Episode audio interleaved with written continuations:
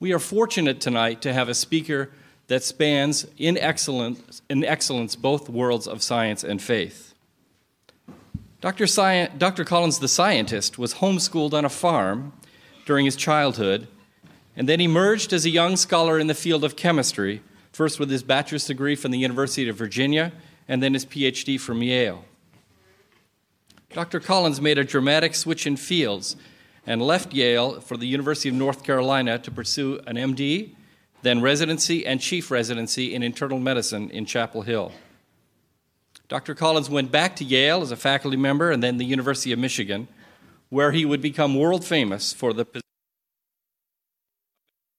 would connect molecular genetics and DNA to genes that were identified in specific diseases, including cystic fibrosis and Huntington's disease.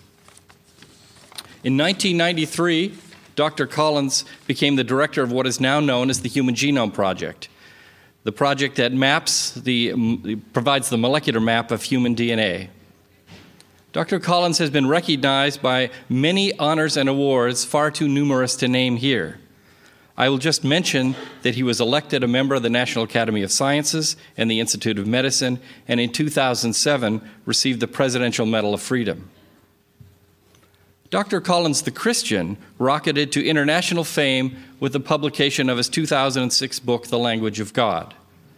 Dr. Collins unabashedly shares his Christian faith whenever and wherever he can, be it in an editorial on CNN, an appearance on Comedy Central, an interview with National Geographic, or an NPR debate with Richard Dawkins. In student and faculty groups around the world, and I might add on the Berkeley campus, Dr. Collins' book fosters new debates, new insights, new critical thinking about the relationship between science, faith, and ethics. And it is that relationship that Dr. Collins will speak about tonight. Would you join me, please, in welcoming Francis Collins to the podium?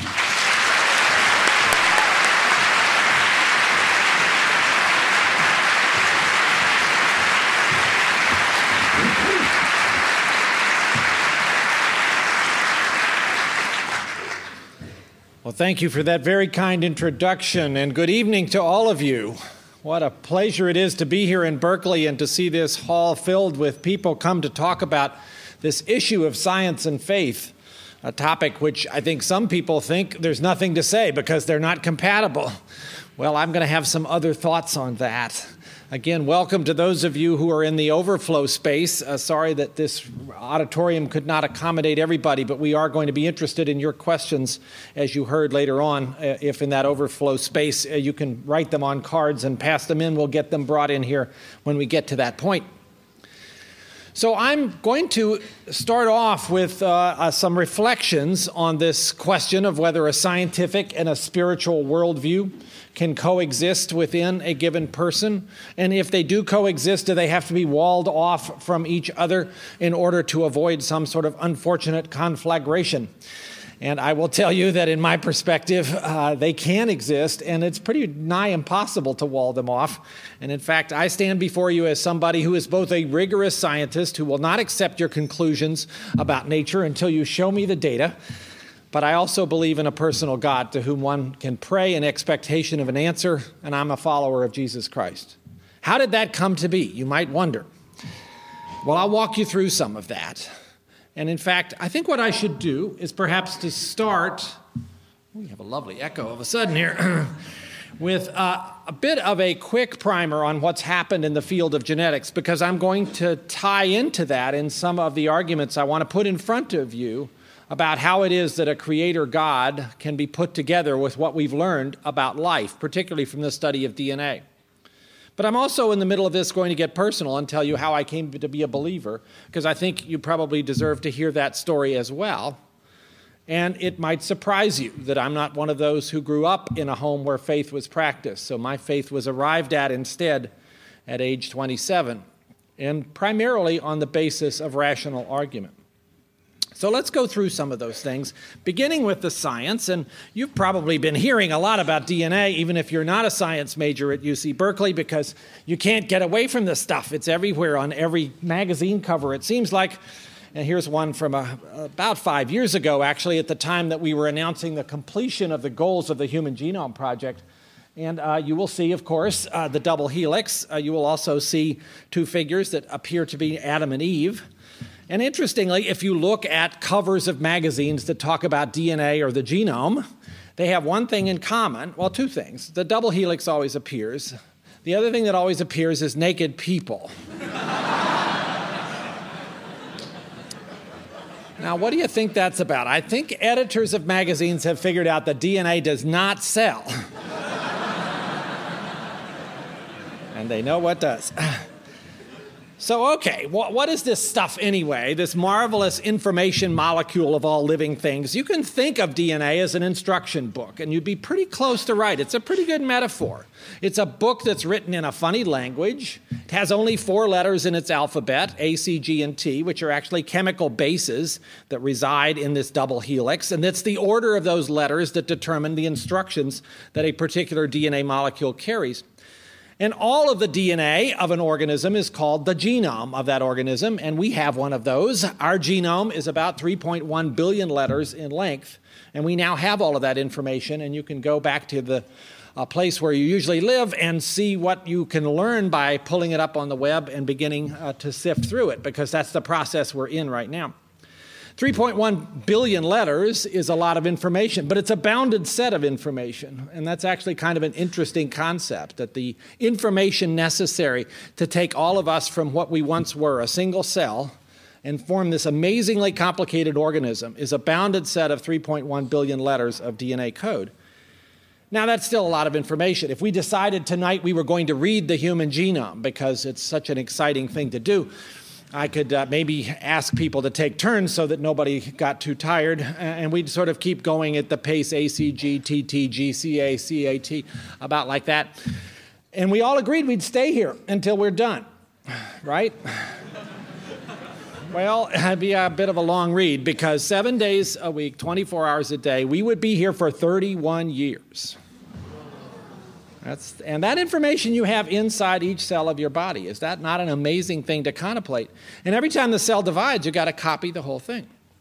Well, the Human Genome Project was uh, established in 1990 with the audacious goal of reading out all of those letters and in 1990, we really didn't know how to do that. And it was, in fact, quite scary for me to take on the reins of this project in 1993 when the uh, baby was just barely beginning to uh, kick the slats in the crib, and we weren't quite sure if it was ever going to grow up.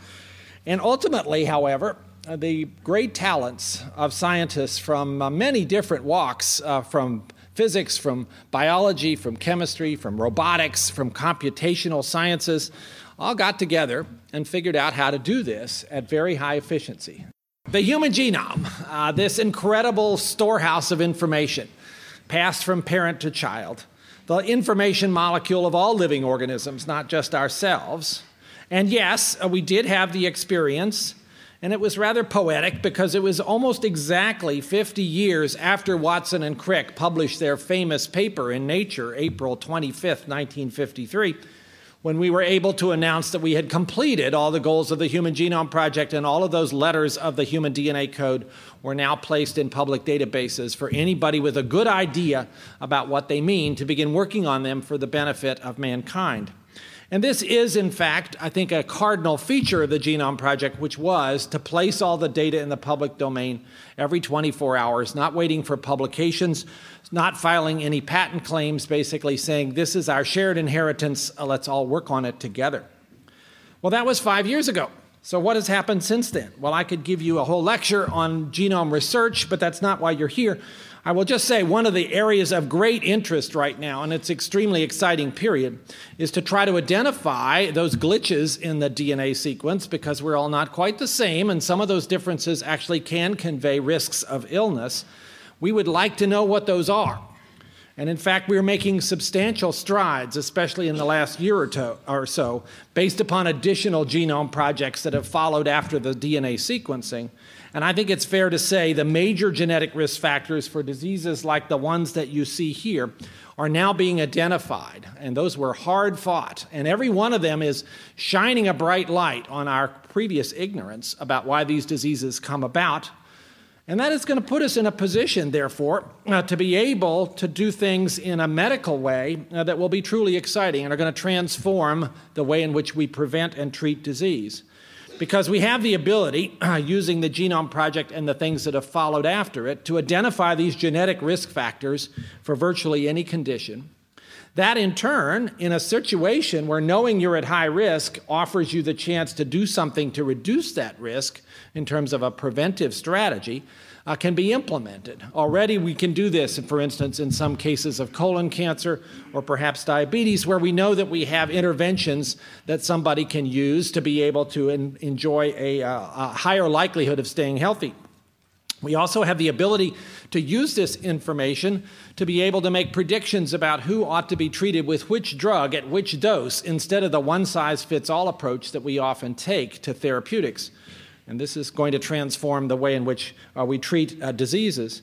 And maybe most significantly, this window that we get to open up using the tools of genomics into why disease occurs is going to make it possible for us to choose approaches to treatment, drug therapies and gene therapies, that will be much more targeted, much more likely, therefore, to be successful, much less likely to have side effects.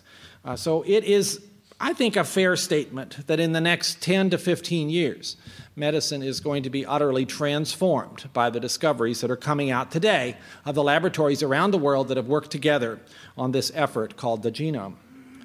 So that's very exciting stuff. And this is what I do every day in my job as the director of the Genome Institute at NIH, trying to identify opportunities where we can go faster, bring people into this particular uh, scientific field whose skills we need. And I hope many of you in this room are in some way or another either engaged in this or will be, because this is one of the greatest scientific adventures that humankind has ever had the privilege of going on an adventure into ourselves, an adventure with profound potential benefit of a medical sort. An adventure which should benefit not only us in this country, but around the world, because the things we are learning are also applicable to disease like, diseases like malaria and tuberculosis and AIDS. Well, that's the scientific part. But contemplate, if you will, for a minute, uh, this interesting pair of images, and because this is where we're going next. I've been talking about this stuff on the right and this is an unusual picture of DNA, not looking at it from the side, but looking down the barrel, the long axis of the DNA double helix. And of course, on the left, a familiar pattern of a wonderful rose window, this one at York Minster Cathedral. So I would ask you do you have to make a choice between these two? If you're interested in the one on the right, does that mean the one on the left is no longer relevant, and vice versa? Well, I'm going to argue through the course of this evening that it is entirely possible, in fact, quite satisfactory and comforting uh, for an individual to embrace both of these worldviews, the scientific and the spiritual. But let me tell you now how it is that I came to have a spiritual worldview, namely that of Christianity. Um, I was not, as I mentioned very briefly earlier, born into that tradition. My parents were wonderfully creative people. my father, a drama professor, my mother, a playwright. Uh, they surrounded themselves with other creative folks uh, who were very accomplished in theater and music and the arts. I grew up on a small farm in the Shenandoah Valley, was homeschooled by my mother before homeschooling was cool. And. Uh, yeah, and the truancy officer was very suspicious about this whole thing. Uh, and I learned from my parents the joy of discovery. I learned about how exciting it was to learn new things, but I didn't learn much about faith. It wasn't that faith was denigrated in my household as I was growing up, it just wasn't considered very important. And so when I got to college, and sitting in the dorm having one of those conversations about big questions. And there's always somebody in the dorm whose job it is, at least they think their job is, to basically destroy anybody's faith who got there with some, and they want to be sure they leave with none. And that was John Sneed on my hall. And John was quite effective in taking the tiny little shreds uh, of faith ideas that I had and pretty much dismantling them because I didn't have any foundation upon which to rest them. And so I decided, well, that's a pretty uncomfortable topic, and it's really much better from my perspective anyway if this isn't true, because then I don't have to be responsible to anybody else. And so I became an agnostic. I then went off to graduate school because I was enamored of physics and chemistry, and I did a PhD in quantum mechanics. And my joy of every afternoon was wrestling with really beautiful second order differential equations that they were, they were.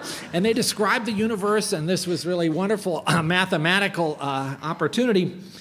And, uh, as I slipped more and more into that kind of uh, attitude that mathematics was all there is, I frankly became a frank atheist, not just an agnostic, but an atheist. And I would not have been somebody you would have enjoyed having lunch with if you had talked about faith during that meal, because I would have taken on the John Sneed attitude of trying to destroy your faith too. And then something happened something happened professionally for me. As much as I was enjoying the explorations of quantum mechanics, I began to be aware that there was something going on in biology that I'd kind of missed.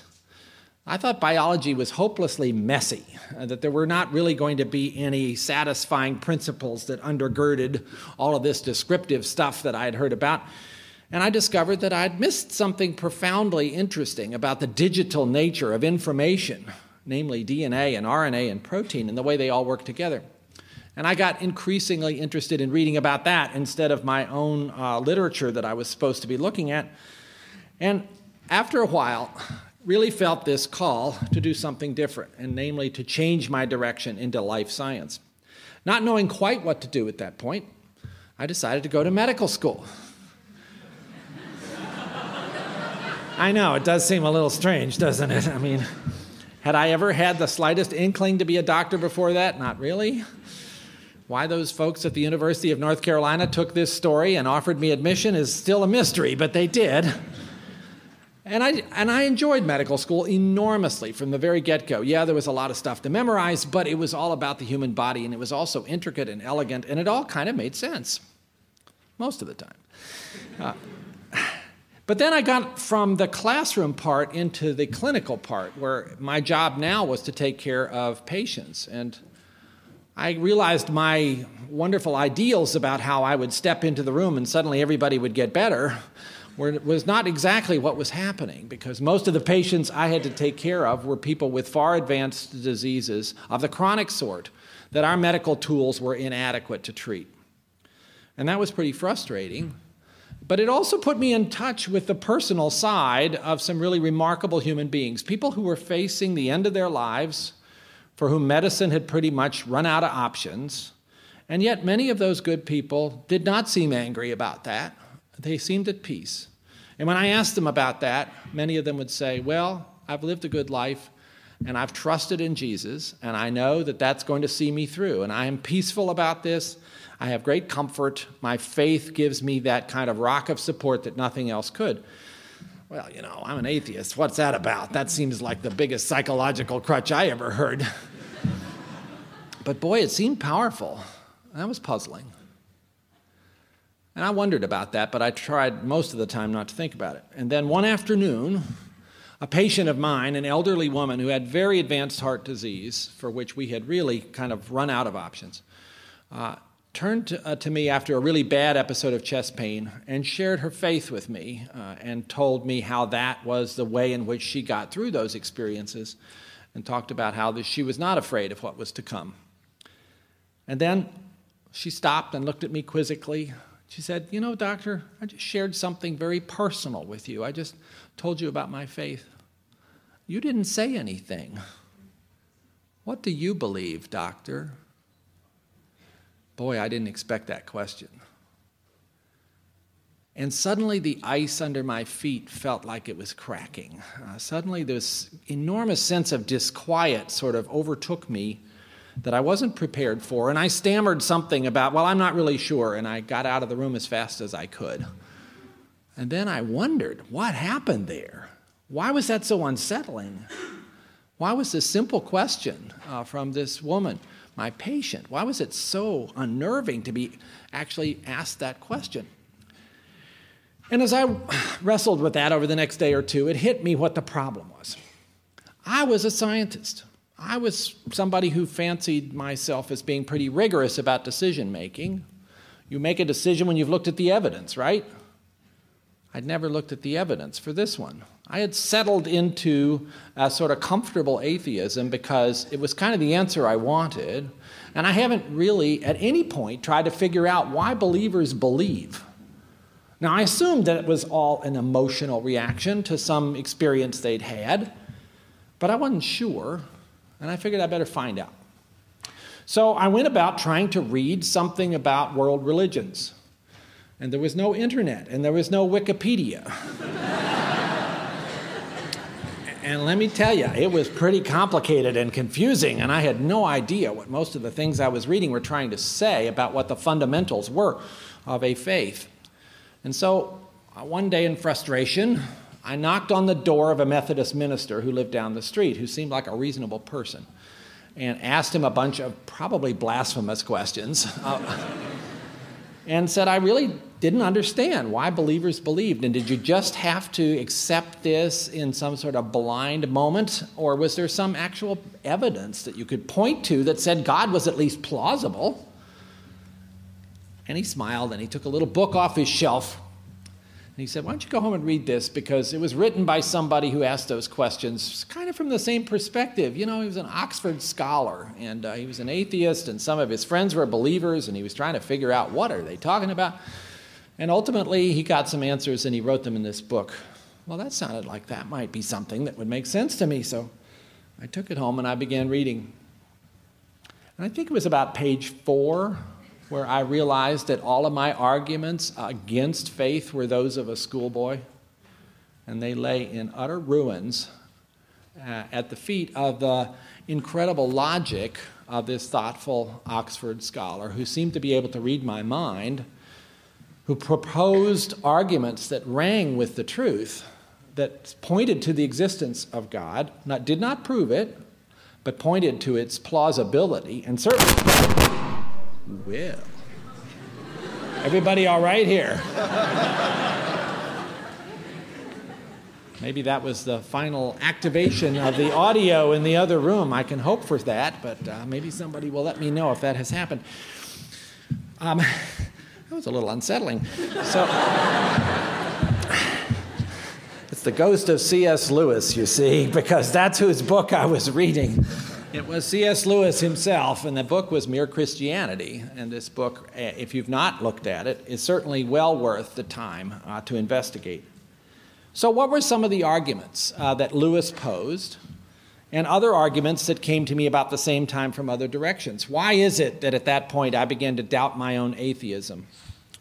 Well, for starters, I had to admit, uh, when it was pointed out, that my naturalistic viewpoint, my materialistic viewpoint, if you will, ah, they can hear us. Hello out there. We are delighted to have you join us by audio, and we hope you all have not gone home. So, uh, in, in just a moment, I, if the people here will tolerate it, let me give a quick rundown of where we've just been, although I know you could see the video. Basically, I've gone through a quick synopsis of where we are with understanding the human genome. And then I've talked a bit about my own personal path towards faith from atheism. And we're just now getting to the, some of the arguments that convinced me to give another look at the idea that faith might actually be a rational choice. I always thought that faith and reason were opposites. And what I learned is that, in fact, reason and faith go together. Faith has an additional element, you could call that revelation, but faith is also profoundly resting upon reason in the path that I discovered. And one of those arguments about the need for a faith perspective is that, in fact, the naturalistic perspective alone leaves one in an impoverished state. Science is certainly the only reliable way to understand how the natural world works. That's what science does, it does it really well. But is that all? Aren't there some questions that you might want to pose that science isn't going to help you with? Like, why is there something instead of nothing?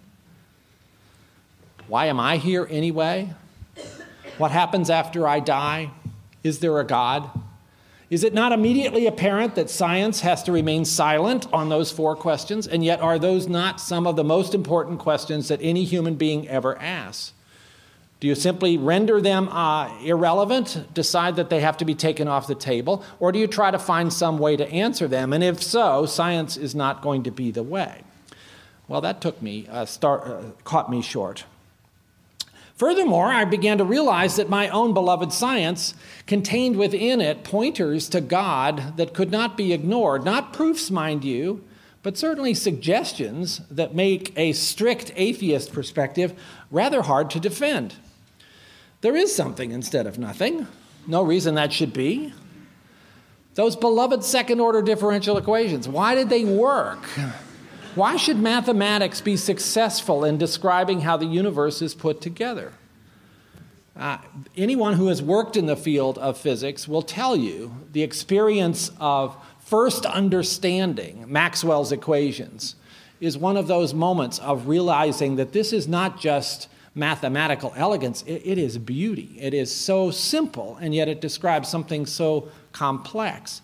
And that seems to suggest that the universe is put together by a mathematical mind. Otherwise, why would mathematics be so much in the fabric of the way in which matter and energy behave? The Big Bang. Most uh, scientists do agree that the universe had a beginning about 13.7 billion years ago. And that that moment, in an unimaginable flash, a singularity, uh, matter and energy, were born, began flying apart uh, at great speeds, and ultimately resulted in what we can now measure as the redshift of galaxies and the background radiation as the afterglow of that event.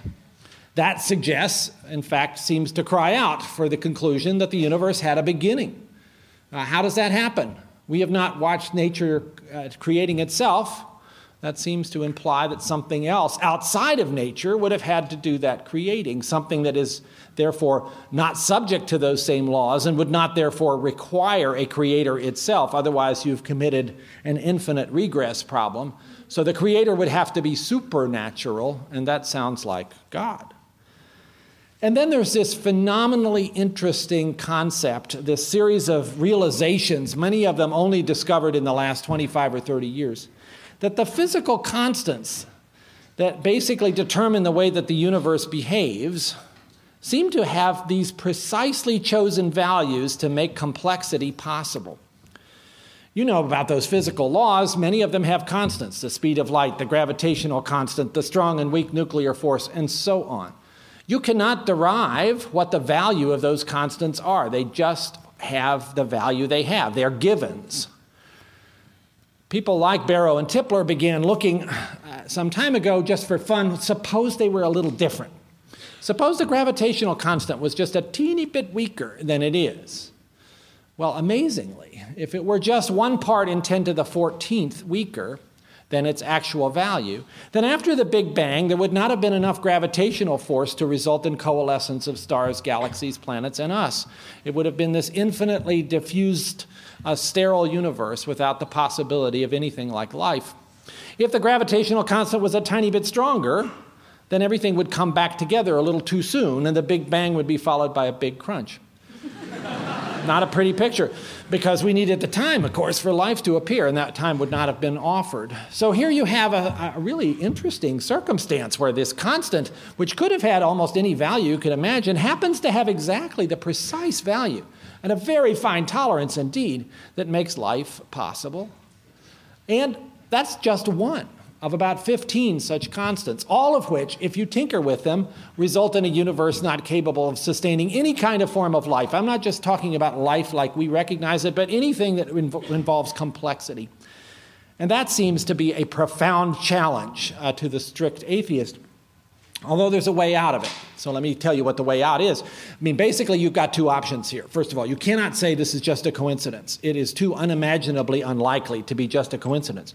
So either there is an infinite series of parallel universes out there that we cannot measure that have different values of these constants. And of course, we have to live in the one where life is possible, or we wouldn't be here having this conversation.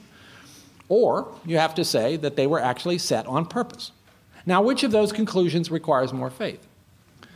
Especially when you put it together with the other arguments. It seems to me that you've got something pretty profound here. And when I first encountered that, it blew me away.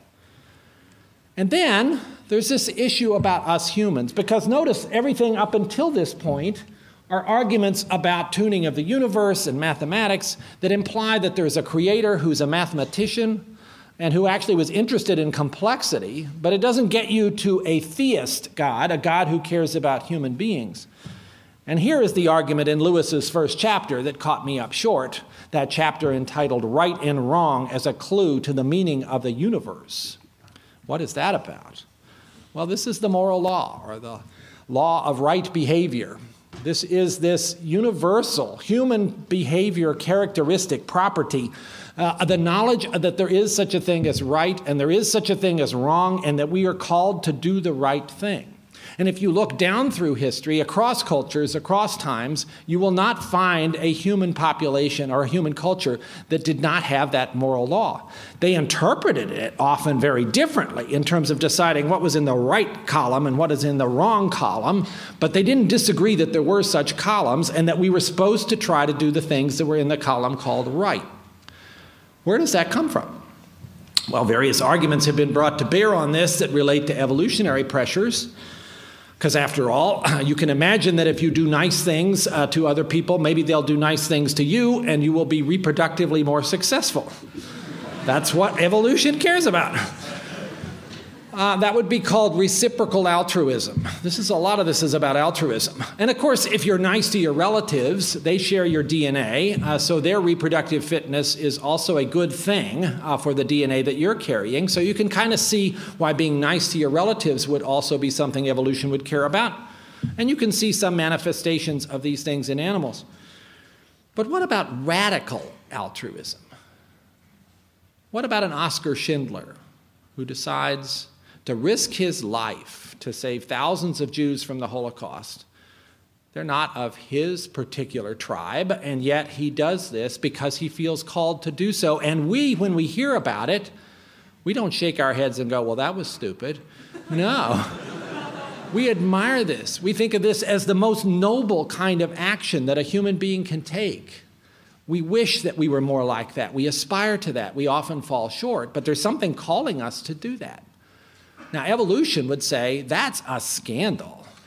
Oscar Schindler is really mixed up here about what his purpose in life is. So is Mother Teresa. So are all these people that have decided to risk their lives in Darfur trying to save people from a terrible disaster at the very risk of losing their own life in the process. And yet, when we look at that, we think that's what we should be doing. Where does that come from? Interesting. Now, I'm not going to say any of these arguments are proofs, and if any of these arguments fell apart, my faith would not be shaken. But I hope you will see that these are the kinds of points that can cause a previous atheist like myself to begin to really wonder what's going on here. And in this case, the moral law, if you want to accept it as something that's not readily explained by purely biological arguments, does seem to be perhaps a signpost and if you were looking for a signpost to the presence of a God, a God who didn't just create the universe in that unimaginable flash, but a God who had a purpose of creating a universe that would allow complexity and life and conscious life and creatures with whom God could have fellowship and interaction. Wouldn't this be an interesting place to find that evidence? Written into all of our hearts, this call to be good and holy even though we readily fail all the time uh, to live up to it, but we know it's there.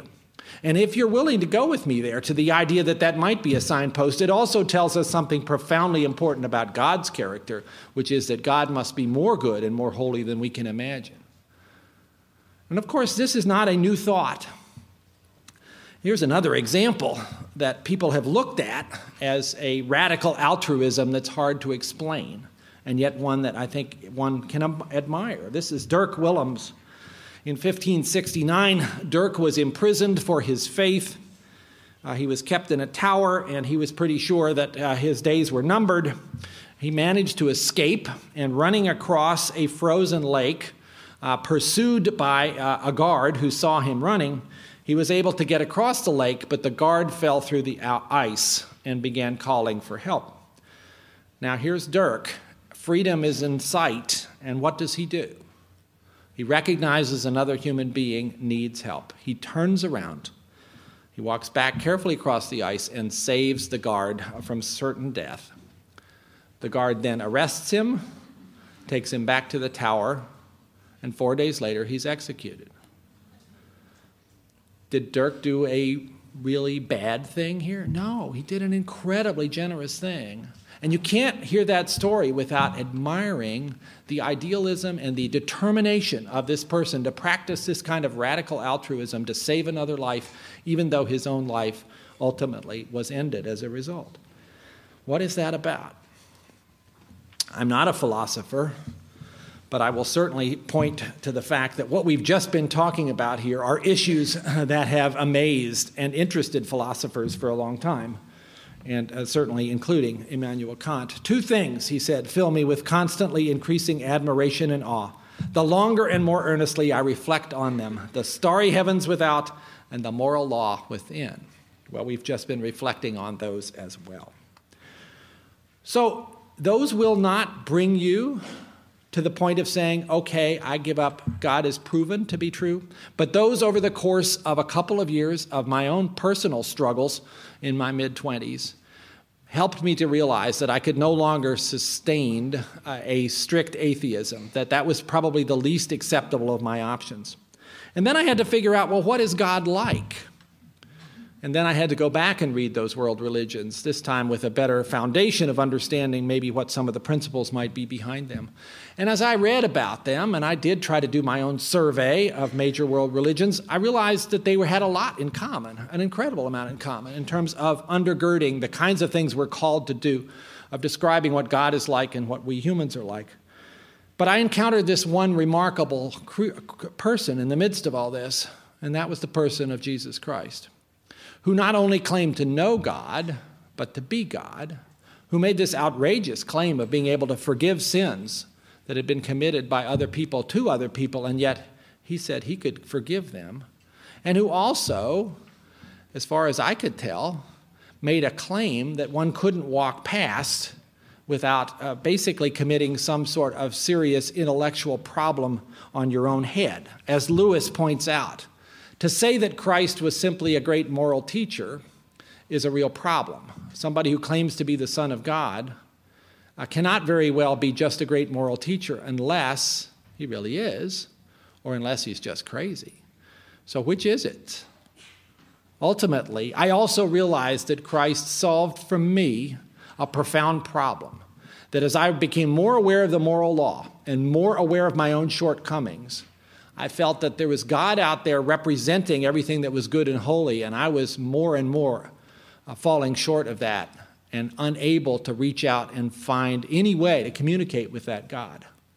And yet, Christ, who is both man and God, stepped into that gap, provided the bridge that I was missing that allowed me finally to recognize that even in my own imperfections, I could be acceptable because of Christ's blood. And so, something like the crucifixion and the resurrection, which for me as an atheist made not any sense at all, suddenly became the solution to a profound personal problem. And so, at age 27, while hiking in the Northwest and the Cascade Mountains on a beautiful fall day, with my mind cleared of some of those distractions that all too often get in the way of making a real decision, I fell on my knees and became a Christian. And that has been the guiding force of my life. But you will say, okay, you're a believer now. Seems to me by this time you were going into medicine and genetics, and uh, doesn't your head explode? I mean, isn't evolution incompatible with faith? Well, here is, I think, the crux of what I think bedevils many people coming at this question, either from a faith perspective or a science perspective or both. And that's where we're going to spend a little time, and then we're going to get to the questions. But I thought it would be interesting for you to see an example of how a really aggressive questioner uh, approaching this question about evolution and faith uh, has tackled it. So, with your permission, uh, we'll actually watch uh, by video such an interaction between, well, probably the most aggressive questioner that you can imagine.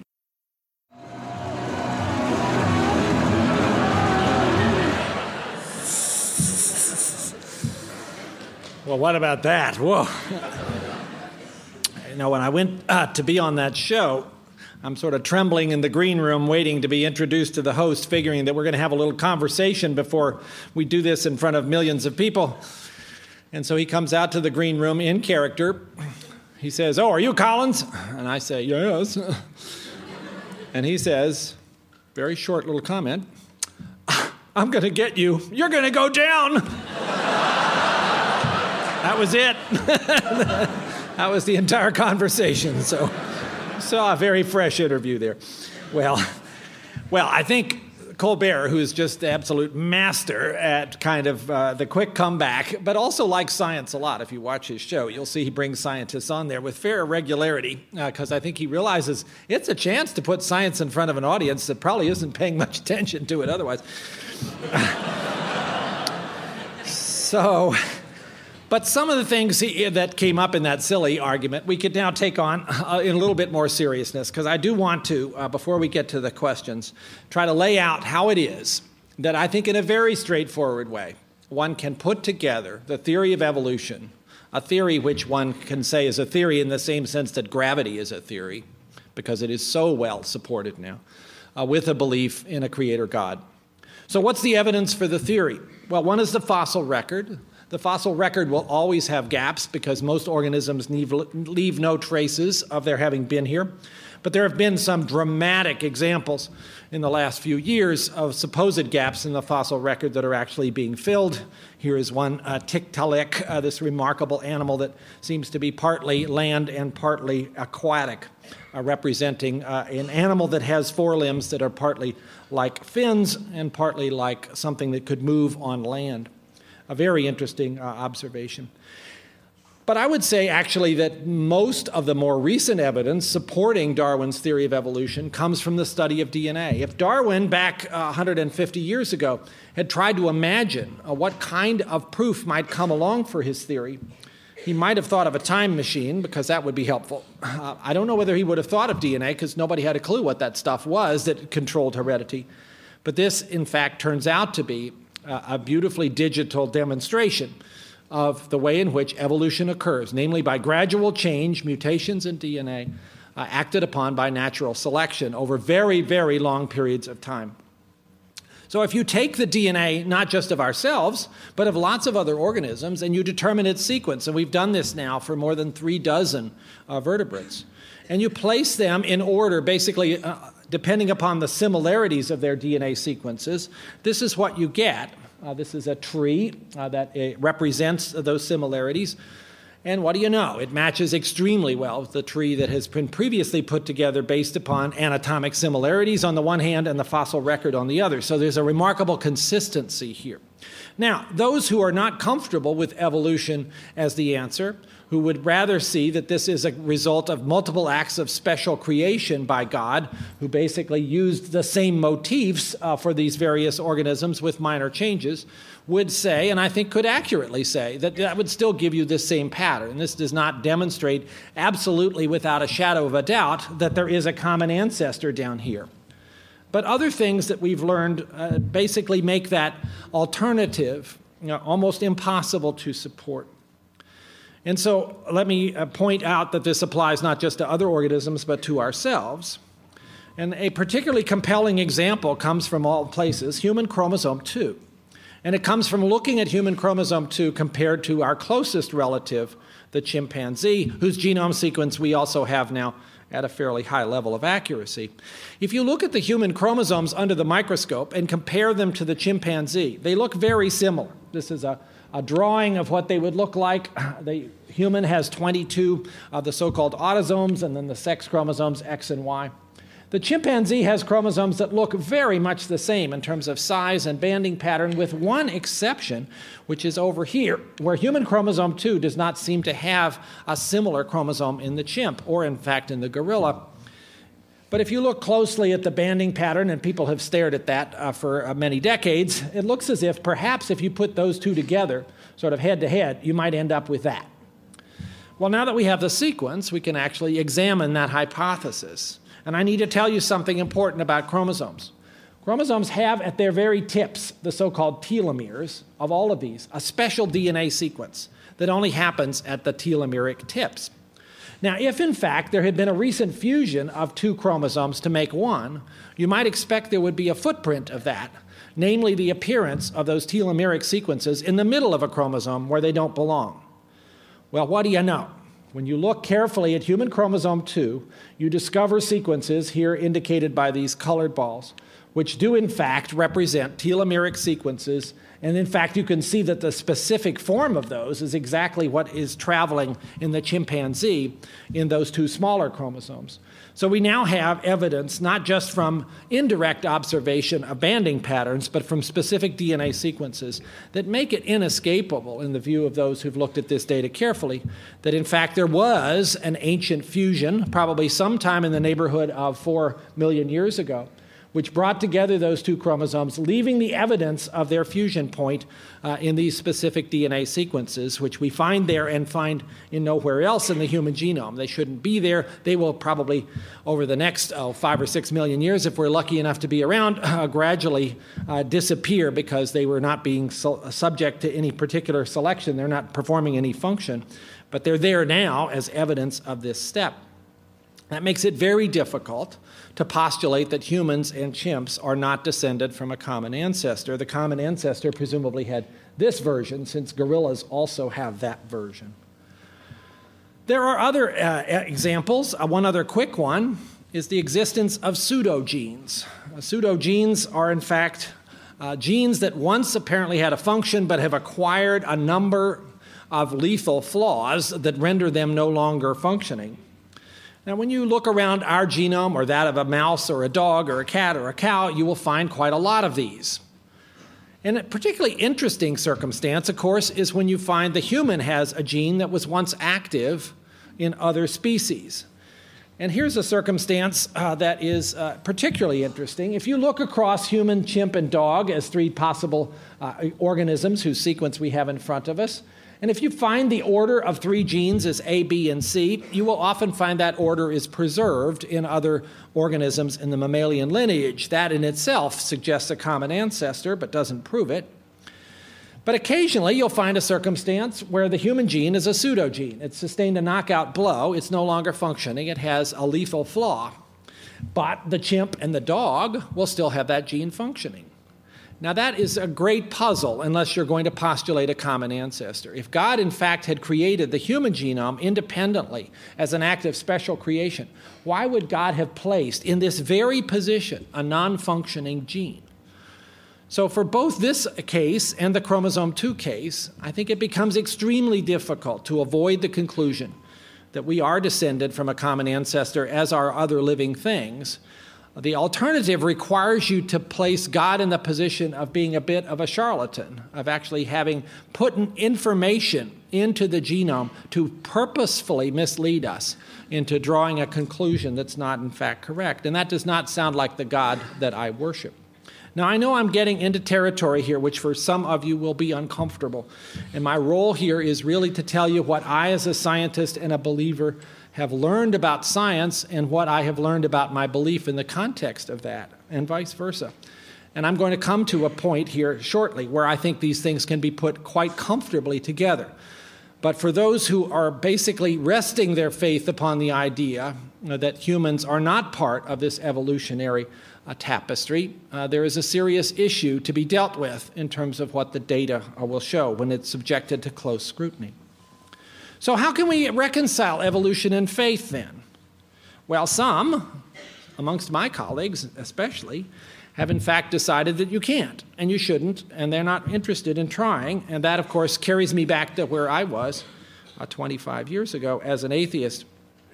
Perhaps one of the strongest voices comes out of the evolutionary biology community, namely Richard Dawkins, uh, whose book, The God Delusion, is one of those few that does not require a subtitle to know what he's talking about. and Dawkins, in this book, uh, in very strong language, uh, basically ridicules religion as having any possible connection to reason, and also argues that religion is the greatest source of evil uh, in the world. And basically, at one point, argues that parents who raise their children in a religious tradition are committing child abuse and should be pr- prosecuted for it. Uh, Strong words indeed. Now, atheism is a problem, and I, th- I think we've tried to touch upon that already because atheism, as Chesterton says, is the most daring of all dogmas, the assertion of a universal negative. With all of those pointers to God, and all of those questions that science has to remain silent on, uh, silent on, including is there a God? It seems this is the least rational of all positions that a thinking person could take. And if you want to see more about how that debate played out in the pages of, of, Time magazine, this is still up on the web, a debate that Dawkins and I had about a year and a half ago, uh, God versus Science, uh, where he proposed very much the atheist position. But interestingly, at the end of that debate, if you go and read it, uh, you will see that he opens the door a crack uh, in that I pressed him a bit on how it is that, from a scientific perspective, he could exclude something that was outside of nature when science is limited to the exploration of natural things. And he said, Well, you know, I wouldn't exclude the possibility there might be something so grand and so unimaginably complex and mysterious and beyond our ability to understand uh, that we might not be able to discover it by scientific method. And I said, Well, then you just got it, because that's the kind of God I'm talking about. The problem is, so many times I think those who decry faith on the basis of science uh, misrepresent what faith is all about. I don't recognize the faith that Richard Dawkins talks about. I don't know what faith he's describing. It's certainly not that of a mature believer. A second possibility, and a, a, chapter that I traveled through, agnosticism, is, I suppose, an honorable position to basically say, I don't know. I, it's not possible to know. But I would say that this is only a principled position if the agnostic has considered all of the evidence for and against God and found it unconvincing. And in my experience, many agnostics are agnostics simply because they don't want to think about it. And that's a little different. And so I would encourage you, after all, these are amongst the most important questions that we humans ever ask. If you are an agnostic, have you really looked at that evidence and found it inconvincing, or is it still lying ahead of you to do that? Option three, and one which is very prevalent in this country, is creationism, particularly young earth creationism. The US Gallup poll conducted recently asked these questions uh, of what people's beliefs were and gave three possibilities of how human beings came to be. I'll show you the percentages of what the answers were to these three choices. The largest percentage, 45%, uh, signed on to the idea that God created human beings in their present form within the last 10,000 years. You can go to a creation museum outside Cincinnati that is a manifestation in a museum form of that belief, including uh, humans frolicking with dinosaurs and many other things. This is this is really quite startling uh, in a country that pr- uh, prides itself on advances in science and technology. You cannot get to young earth creationism without throwing out the fundamental principles of geology, of biology, of chemistry, of physics, of cosmology, of paleontology. All of those ologies uh, really can't be tweaked around the edges to result in an earth that's 6,000 years old. And again, I say that recognizing that there are many people who have been led to believe that this is the only acceptable position for a sincere Christian, and that if you back away from this, you are starting then to dilute all the truths of the Bible, and ultimately you will lose your faith. And I think that is a terrible story that has been conveyed, uh, oftentimes in Sunday schools or from the pulpit and particularly to young people who must, as they begin to look at the data that undergirds the other arguments about the age of the earth, uh, conclude that either science or faith is terribly wrong, and many of them, in my experience, walk away from both. And this is a wholly unnecessary situation. I can tell you the young earth creationist perspective is largely an invention of the last 130 years.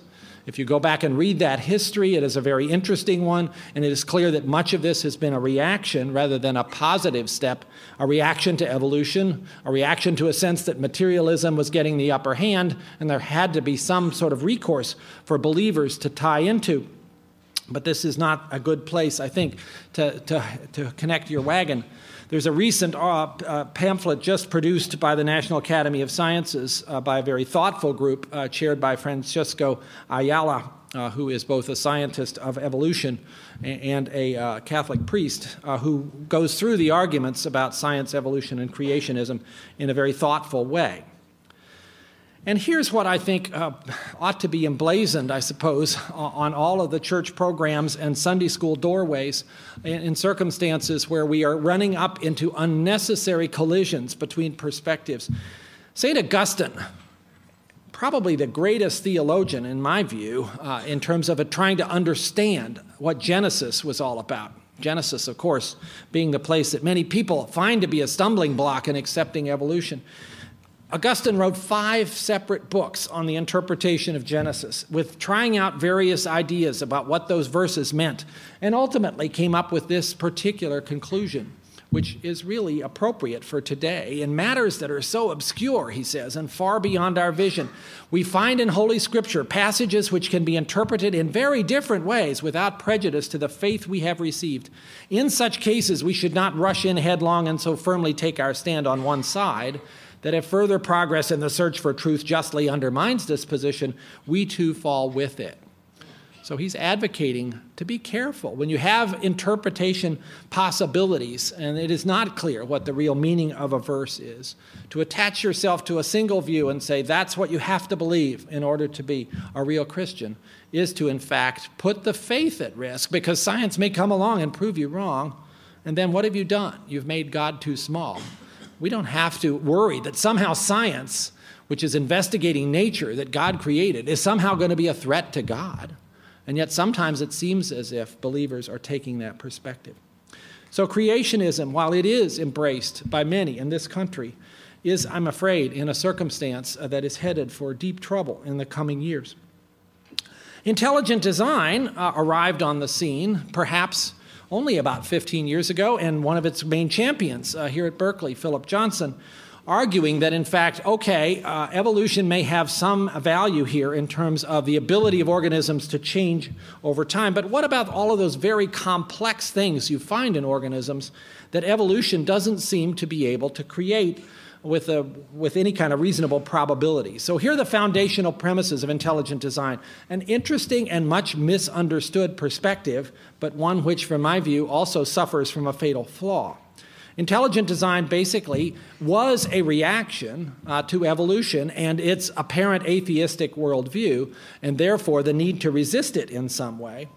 The argument is that evolution is fundamentally flawed because it can't account for certain instances of complexity, and those, that complexity therefore calls out for an intelligent designer who stepped in to provide the necessary components in some sort of historical time.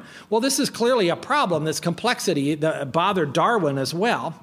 And he says in The Origin of Species if it could be demonstrated that any complex organ existed which could not possibly have been formed by numerous successive slight modifications, my theory would absolutely break down. But what's the next sentence? But I can find out no such case, says Darwin. And here in 2008, we can still find out no such case, despite the position taken by intelligent design advocates such as the Discovery Institute. Favorite examples of irreducible complexity are put forward. The eye, what an amazing organ.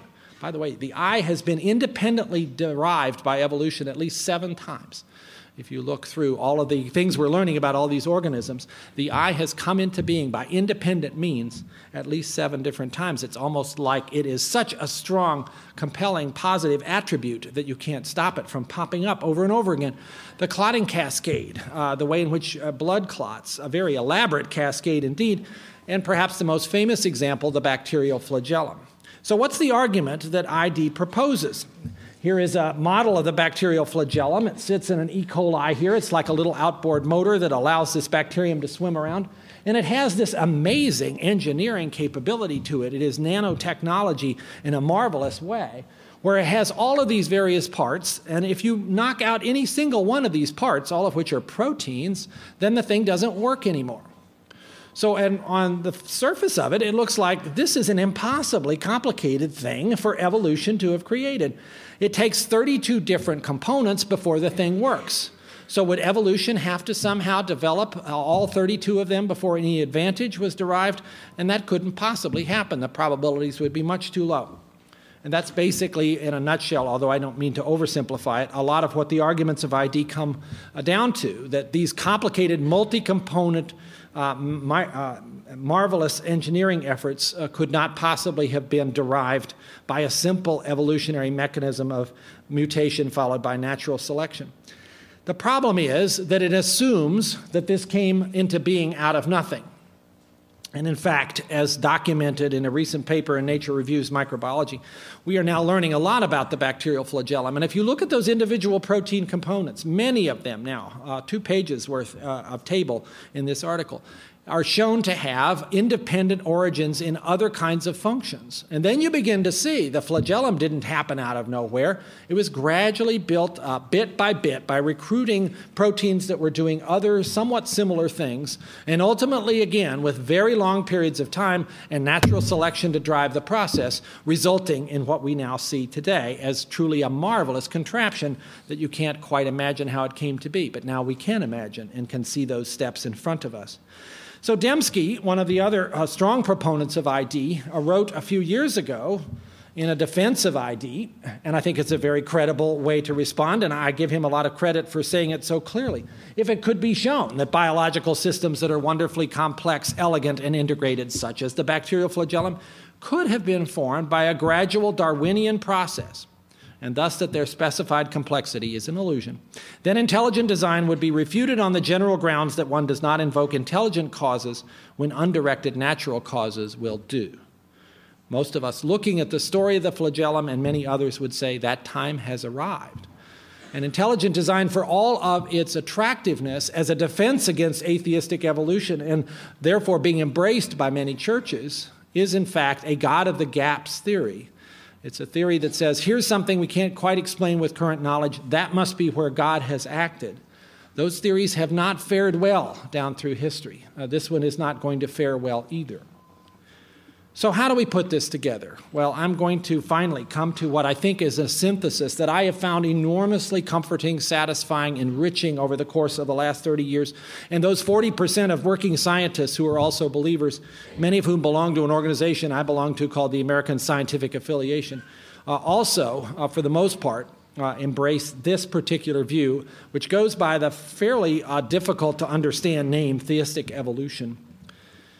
And here it is in a, in a simple description. And here's what I believe Almighty God, who is not limited in space or time, created a universe 13.7 billion years ago with its parameters precisely tuned to allow the development of complexity over long periods of time.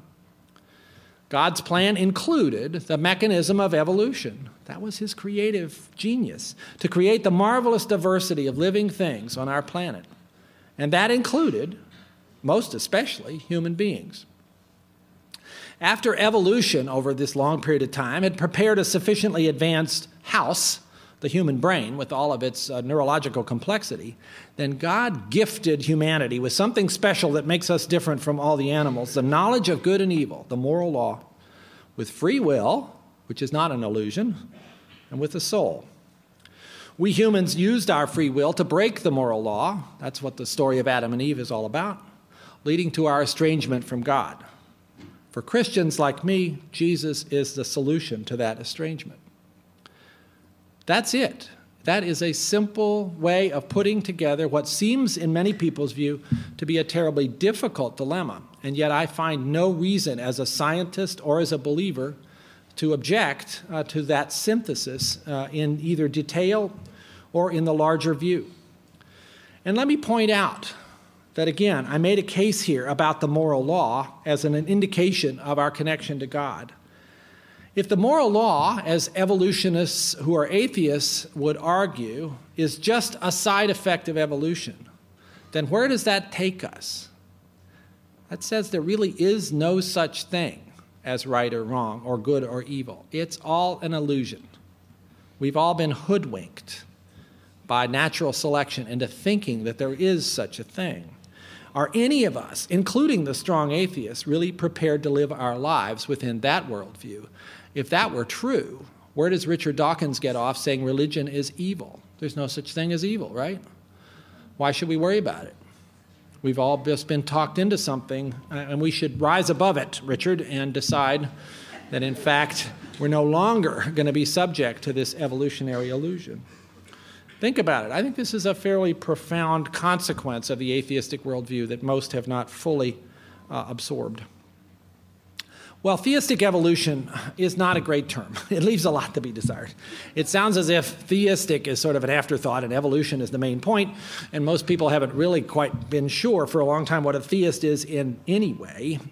So I would like to suggest an alternative way to describe this synthesis, which is life, bios, through the Word, as in John 1. In the beginning was the Word, the Logos the Logos is God speaking into being all of us, or simply biologos. And I like the way this sort of makes everything fall together. If it is life through God speaking us into being, then that DNA that I get to study every day in a certain way is God's language, hence the title of this book. And that provides us as scientists with an opportunity when we make a discovery about genetics or anything else for that matter to be getting a little glimpse of God's mind. For me as a scientist, that makes the process of discovery infinitely more exciting than it would be if I was an atheist. Now, there are objections uh, to biologos. Maybe we'll get into some of those in the questions uh, from people who are more of the conservative Christian view. Evolution, uh, some would argue, violates the second law. In fact, it doesn't, but we could talk about that if people are troubled. I already mentioned how do you put this together with Genesis. Augustine would say, let's be careful not to attach one interpretation to that particular part of the Bible because it's really hard to know what was intended. There's the whole question about physical death, and does the Bible indicate there was no physical death before Eden, and that's impossible to reconcile with the fossil record? And who were Adam and Eve? Were they literal characters? And what really happened at the fall? And how should we interpret the flood? And then, perhaps more philosophically, did God just wind up the clock by starting the evolutionary process, or has God been somehow intervening along the way? Maybe not in the ID sort of fashion, but in other ways that God has inhabited his creation. Can you account for miracles, especially if you're a scientist? And as I tried to address, can't evolutionary forces explain the moral law? These are all good questions. They have answers. Perhaps we'll get into them in the discussion. They're all addressed in one way or another uh, in the book and many other sources that one can look at uh, for this kind of perspective. So I come back to this. One of the great tragedies, I think, of our time, in this country especially, is that people are being led to believe that you have to choose one or the other. We hear the shrill voices of atheists on the one hand, oftentimes using evolution and the science of evolution as a club over the head of believers, insisting that if you accept evolution, then you have to give up on God. On the other hand, we have fundamentalists on the other uh, side of this arguing that science is in fact dangerous, that you can't trust the findings from science, and that you have to walk away from those or you're not being a sincere believer. Most of us don't live at those extremes, and yet they have been dominating the stage lately in books that fill our shelves and airwaves uh, with conversations. I don't want to live in a country in the future where one of these has to triumph and the other has to fail. Because I think we will be impoverished if we are not both creatures who can use science to understand nature and use it to improve the, the, the lot of humankind, and also use our spiritual nature to understand those eternal questions and draw closer to each other and to God. And so I would hope uh, that those of you here and those of you in the other room uh, have a chance uh, through the course of this discussion to see a path forward. If you've been troubled about this, uh, towards a way of putting these things together. I can find God in a cathedral, but I can find God in the laboratory I can read about God in the Bible, I can read about God in the genome. God's truth cannot be in some conflict with God's truth. We have the book of the Bible and we have the book of nature, and they're both, in my view, books that God put in front of us, expected us to pay attention to, and in fact, uh, is in a certain way worshiped as we begin to undertake explorations in either of those spheres. And so, to conclude, and then we'll get into the questions. Uh, I would hope that as the uh, years go on here, we could find a way to bring together open minded theologians, open minded scientists, and some pastors to keep us from getting too academic and try to come up with a theology of celebration to celebrate what science is teaching us about our remarkable universe instead of feeling threatened by it. Because I'm quite sure that God is not threatened by what our puny minds have been discovering about His creation. Thank you all very much.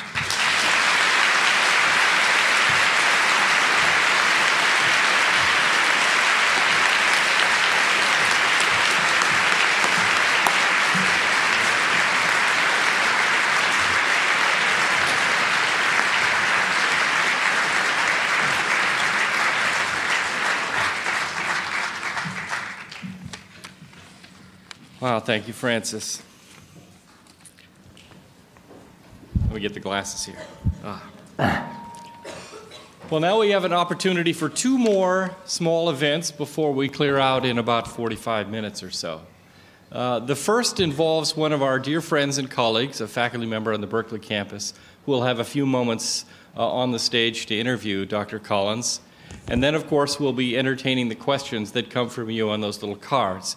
And a reminder to those ushers in Dwinelle to make sure those cards uh, get passed in so that we can get them over here in a timely fashion. Well, our discussion leader tonight is another extraordinary scholar, and Dr. Jasper Rine is a professor uh, of genetics and development here at UC Berkeley. Dr. Rine also grew up on a farm, his time in upstate New York. By the way, those of you that don't know, it's a general principle that great scholars come from those places where they raised large farm animals. it's a well known truth, at least in chemical engineering. uh, Dr. Rine uh, received his PhD in, in, molecular genetics from the University of Oregon and joined the Berkeley faculty here in, in 1982. Uh, his research has focused on the molecular biology of baker's yeast, and Dr. Rine has helped organize the project to map the dog genome. Uh, like Professor Collins, Professor Rine has uh, received many accolades and awards, and it's particularly touching that it is extremely difficult to find anything written about the awards for Professor Rine, uh, a measure of his humility, which I respect a great deal. But uh, he has many awards and accomplishments to his name, not the least of which is being named a Fellow uh, of the American Academy of Microbiology. Uh, many of you students might know that Professor Rine also received the UC Berkeley Distinguished Teaching Award in 1997, and that's the highest award bestowed on Berkeley faculty for their teaching.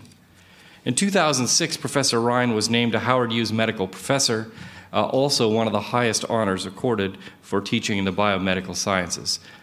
Professor Rine, please come to the stage.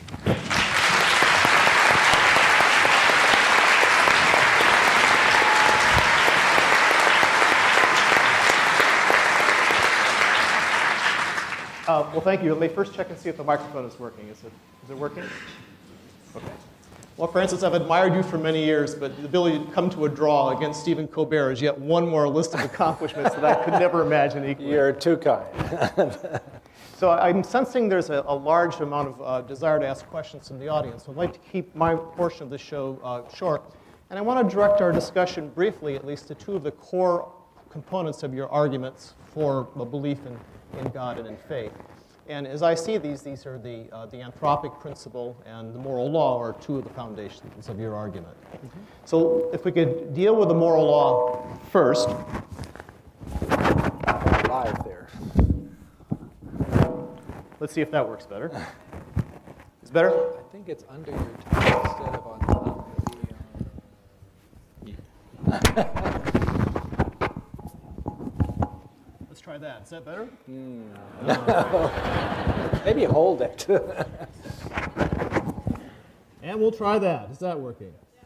All right. So let's deal with the moral law. Uh, so those of us that have had a close association with large farm animals or, or household pets uh, would have a hard time believing that morality has been excluded completely from animals. Mm-hmm. Though we would all agree that there's a quantitative difference between what we observe in humans versus what we observe in, in animals. So, would there be observations that could be made from animal behavior or a study of, of, of animals in nature that would temper your conviction that the moral law might be something that's uniquely human? So, it's, ooh, it's a great question. And uh, Again, this gets into an interesting intersection uh, between biology, evolution, and moral philosophy uh, because it requires you to decide what really is an evidence of moral behavior as opposed to some other related behavior, such as displaying empathy. I think we do have evidence from experimentation, and Frans de Waal has done a lot of this with primates that animals, uh, primates, and it, certainly dogs, uh, even mice, are capable of demonstrating something that looks like empathy at the suffering of another animal of their same species. Or, for instance, there are experiments where a, a monkey will avoid uh, delivering a shock to a companion even if that's going to provide uh, uh, some food benefit. So there is something there that has some relationship to moral behavior. And I'm not a philosopher, but I think most moral philosophers would say that's not the whole thing. You don't really have a full blown sense of morality unless you also bring judgment and reason uh, into the picture. And it is not clear that judgment and reason are participating in these other animal demonstrations. Again, I don't think I'm particularly shaken up by the idea that evolution would have provided some of the neurological hardware necessary for building a foundation that could become, in us humans, something we call the moral law, which has all of these other components to it. Uh, it would make sort of sense, in fact, that you wouldn't have to invent this uh, in some supernatural way out of uh, whole cloth, but that you would want to provide some components of this along the way, just as you'd want to provide components for consciousness, for the ability to have free will, and so on. But I, I come back to the fact that the moral law uh, glimmers that one sees in animals do not rise to the level of this scandalous kind of radical altruism, which seems to me to be the strongest indication that there's something going on here that evolution alone cannot fully explain about human spirit and human nature. Uh, not a proof, uh, just a, a cause for serious thought and something that very serious thinkers have been wrestling with. And I would say if you encounter sociobiologists uh, who are arguing that this is a solved problem, that's just not the case. There's some very interesting explorations going on, but it's not the case. You've made a good argument that pure altruism doesn't fit with classic evolutionary theory when you're saving a genome that's not related to your own. Right. Would you entertain cultural evolution as being a foundation for the origin of, of altruism, where the first culture that stumbles upon this behavior by accident has increased fitness as a culture, and our evolutionary principles would then apply. Right. So this then gets us into the question of what is the unit upon which evolution operates? Is it the individual or is it the group? And uh, recently, after sort of the individual having great prominence in evolutionary theory, the group is sort of making a comeback but that's largely based upon some very interesting game theory uh, approaches uh, that people like Martin Nowak at Harvard uh, have been pursuing. Interestingly, Martin Nowak, uh, the author of these game theories, is also a very serious believer and doesn't think that they undercut this at all, but some of his uh, readers seem to think it does. Basically, game theory, uh, sort of like the prisoner's dilemma, only more complicated, arguing that a group that behaves in a certain altruistic way together may have better long term benefit in terms of their survival. Um, there's a problem with that, though, because if this is the case, then the group, by definition, also has to, while supporting the members of the group, also try not uh, to support people who are outside the group. In fact, need to behave belligerently towards people outside the group, or the whole thing falls apart. And our examples of radical altruism are exactly that where the altruism is extended to people way outside the group, and yet we still see that as noble, as admirable, as something that we should all try to do. It falls apart in that situation. In your book, you, uh, argue quite eloquently against uh, believers relying upon a belief in God to explain gaps in human knowledge, mm-hmm. that because as these gaps become filled, then the foundations of faith are, are, are questioned.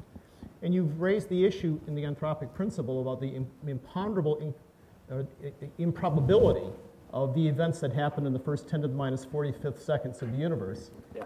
But aren't we at risk of thinking that as a God in the gaps argument? Sure. wouldn't Newton have perhaps not entertained the quantum world? And do you worry that the physicists of the future will have an understanding of that that we won't have? I would worry about that. I mean, there's some possibility, uh, one would not want to rule this out on first principles, that somehow, theoretically, it will be possible to show that the constants just have to have the value they do on theoretical basis, not just because they do.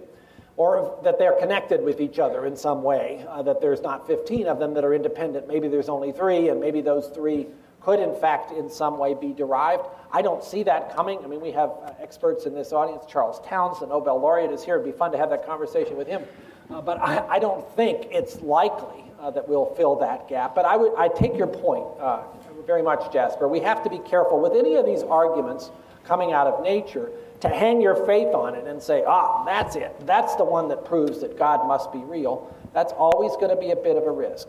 But on the other hand, you can take these various observations, one after the other, and they can certainly cause you to think about whether a strong atheist position is defensible. And I think it really starts to crumble pretty quickly when you look at the accumulation of these arguments, no single one of which is sufficient, I think, to get your attention, but you put them all together and they do have your attention. But let me make something very clear, because maybe you've gotten the impression from this conversation that faith is something one can arrive at by an absolutely, completely intellectual pathway without the elements of making a decision to believe.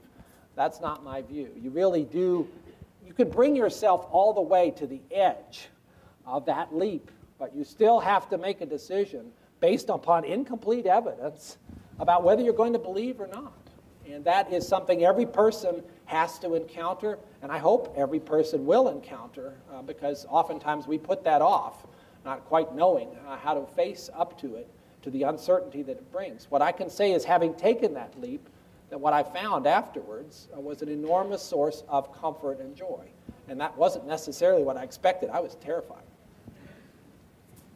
So, some years ago in California, most of the voters decided in favor of Proposition 73 for putting a lot of taxpayers' money into support of basic science on stem cells with the hope that regenerative medicine will come from that. And of course, depending upon one's approach to stem cell biology, that runs counter to some people's faiths, but not to others. Yeah.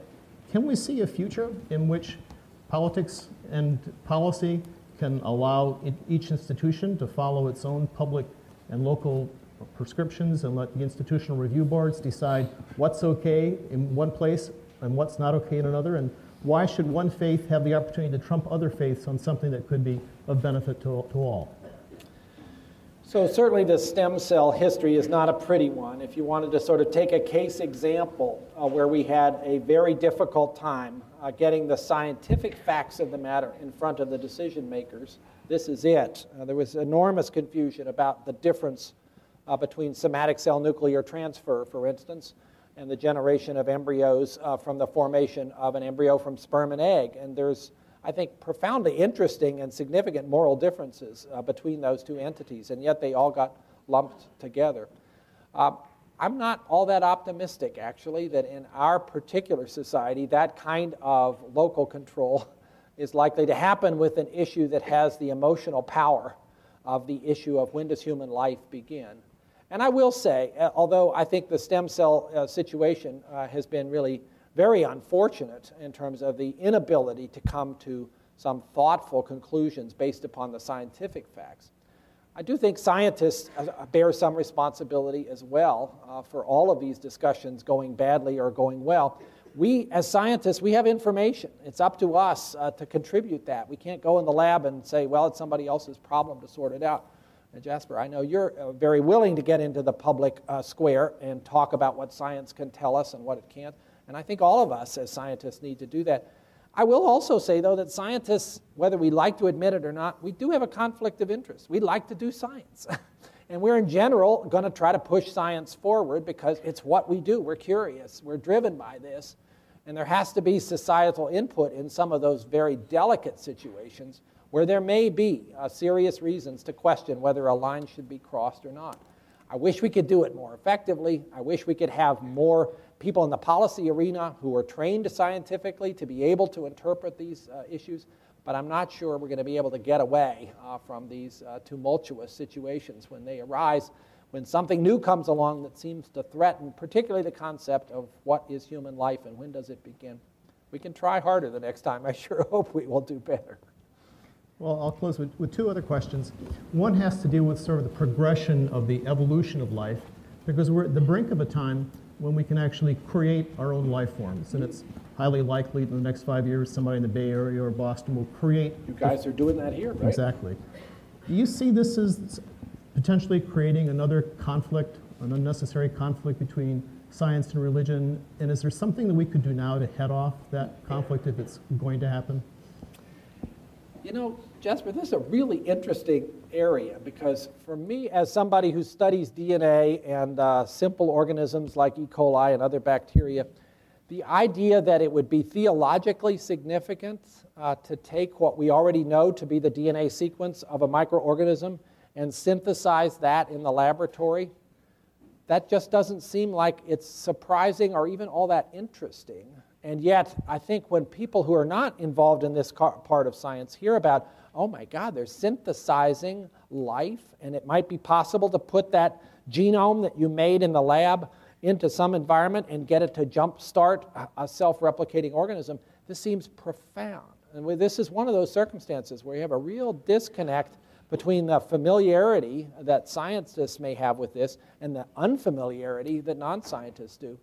Um, I think if there's an issue here, a lot of it is actually about, I think that must be a time signal, uh, must be about actually safety. And if we have the ability to synthesize organisms, what are we going to start making? And are we sure that what we're making is going to turn out to be beneficial and not harmful? And we don't at the present time have necessarily the right controls uh, to assess that. Well, with that audio signal as a clue, I'll turn the rest of the program over to uh, the questions from the audience, which will be directed by, by Professor Reimer. Thank you, Francis. Thank you, Jasper.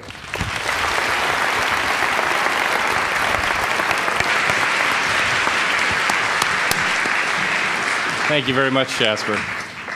Appreciate that very much. Now is your opportunity uh, to ask uh, Dr. Collins a question. There's two microphones. Uh, one up there uh, by Ansi, and the other is up here in front of me. And uh, uh Professor Co- Dr. Collins will take answer questions uh, from the audience, as well as we have some handwritten questions that will be showing up shortly from Dwinelle. Who would like to ask the first question?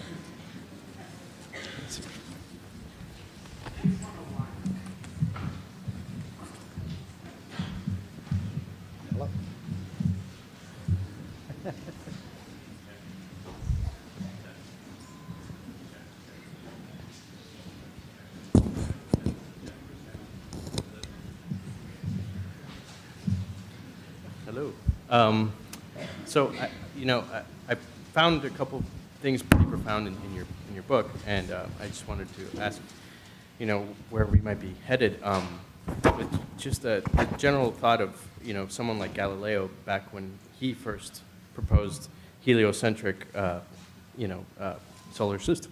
Excuse me, solar system. Uh, you know, it was really heavily denounced by the church in, in the same vein that evolution is being denounced nowadays and, and fought. And uh, you know, taking that with also with the proverb that says it is not good to have zeal without knowledge. Um, I, I'm, I wonder where you see us as a society in the next you know 100, 200 years. Do you see that eventually we'll, we'll, the church will accept it and you know it'll live in harmony, and then we'll find something else to argue about? Um, okay, thanks uh, for the question. So Galileo is a good example to look at. I mean, there is a circumstance where there seemed to be, in some people's minds, an incontrovertible conflict between what science was saying and what they interpreted Scripture saying in verses that said, for instance, that the earth shall not be moved. Uh, and now we look back on that and think, well, you know, that was really an unnecessarily strict interpretation of a verse that really wasn't trying to teach you anything about science. It was trying to teach you something uh, more significant about what, what God is like. Could we manage to achieve that same synthesis in a happy way uh, with evolution? I think we can. Uh, I think it's absolutely possible. And I think maybe I'm feeling a little more encouraged in the last couple of years about this. In a certain way, the atheist manifestos, the angry pronouncements of Dawkins and Hitchens and Dennett and Harris have activated people to go, now, wait a minute, that can't be the answer. There must be some other way here. I don't like that particular view any better than I like the people who are thumping the Bibles and saying science is dangerous. So maybe we have a chance. Uh, it's going to take some real leadership on the part of the scientific community, on the part of the church community to be able to say, let's sit down together and ask, what is true? Let's admit that we're interested in truth. Let's admit that God can't be threatened by truth. And let's see how we can put this together. I had a very interesting conversation with Rick Warren, who's one of the most uh, well known evangelical uh, pastors, uh, just two weeks ago. And he seems actually quite open to the idea of having this kind of a conversation. And if we could, as I mentioned very briefly, try to bring together those kinds of leaders and develop a view of how God's creation adds to our sense of awe as we learn more about it, rather than somehow threatening uh, God's existence, uh, that would be a real good step forward. It's not going to happen overnight. There's so many entrenched perspectives here. But maybe in 10 or 20 years, I hope it's not 100, uh, we could actually find our way forward to an embrace of the scientific and the spiritual worldview all at once. Because that is the truth. And if we deprive ourselves of one or the others of those, uh, we've really done great harm. Yes, sir. Um, I remember when you were describing your version of theistic evolution, um, you had this idea that after the, the human body and brain had evolved to a sufficient point, God infused a soul with free will and moral sensibilities mm-hmm. into that. Um, I just I thought that represented a kind of strange kind of sudden rupture um, in the development of things, and I mean, I wouldn't. I'd be the first to say that you know there's probably something to human beings beyond their purely physical uh-huh. makeup. Uh-huh. But do you think I don't want to sound too weird or new agey here. Maybe there's something. do you think there might be something kind of a s- spiritual dimension to non-human animals, or do you think they're, I mean, humans being more biologically complex provide a, just a greater outlet for a spiritual dimension? No, I think you're um, asking good questions. And again, I didn't mean to imply that this sort of sudden appearance of these properties of human beings is something that I can sort of precisely nail down in terms of when exactly at that moment it happened and how it got propagated and all that. I think we got to give God a chance to be God in that regard. What I can say is I can look at human beings and say there are things here about us that I cannot fully explain purely on the basis of naturalistic evolutionary biology. And I think that's interesting. When it comes to uh, animals, I, you know, there's a lot of cat and dog lovers here. I've got to be really careful about this. I'm sure many of you think your animals are spiritual creatures, and maybe they are. And again, this idea that the evolutionary genius uh, that God had in actually putting this whole creative process together, it would make sense, wouldn't it, uh, for that to generate some early features of what was ultimately to be manifest in us humans in full blown form, whether it is an early evidence of some sort of moral behavior, whether it is early evidence of maybe something called free will. I know dog lovers who are quite convinced that their dogs make decisions about whether to be bad or good. I don't know if they're tr- right about this, but they seem quite confident. But then you don't really, if you look hard, uh, see in any of those circumstances, even in our closest re- relatives, uh, the primates, uh, this fully manifest consciousness plus free will plus reason plus judgment plus uh, spiritual hunger. You don't find spiritual hunger in other animals. You find that in all of our species. So there's something going on there. And exactly how that uh, gift was given uh, by God to our species, I'm pretty unclear about. Okay, yes, we have a question from Dwinelle, if I can read it out loud for you, okay? Mm-hmm. Doesn't believing that God used evolution as a mechanism for creation imply an impersonal God? No. so, if God used evolution as a mechanism for creation, but with the full intention that its ultimate outcome would be human beings, human beings who would have a sufficiently advanced brain to then receive uh, the moral law, this interest in seeking out what the source of that would be and ultimately seeking out for God, that sounds pretty personal to me. Certainly, evolution can be couched in completely impersonal terms, but once you put God there as the author of it, and if you do it in a fashion that incorporates what we can see from other perspectives about God's interest in ourselves, then it seems pretty personal. Now, does it require that God step in along the way and inhabit the evolutionary process in some fashion? I don't know. I think you've got to be careful about the God of the gaps part of that there. But if God inhabited evolution in a way that basically included uh, in an ongoing way his purposes, that wouldn't bother me at all. And maybe that would be a, a, more comfortable answer to the person asking this question about the need for a more personal involvement. But I don't see evolution being true as actually having a particular impact on whether it was a personal plan or an impersonal plan. It certainly seems to me that God did this in a fashion that had an intention, an intention of all of us, including having this conversation. and that that was uh, an intensely personal kind of plan all along. Back over to this sir. Is the mic on?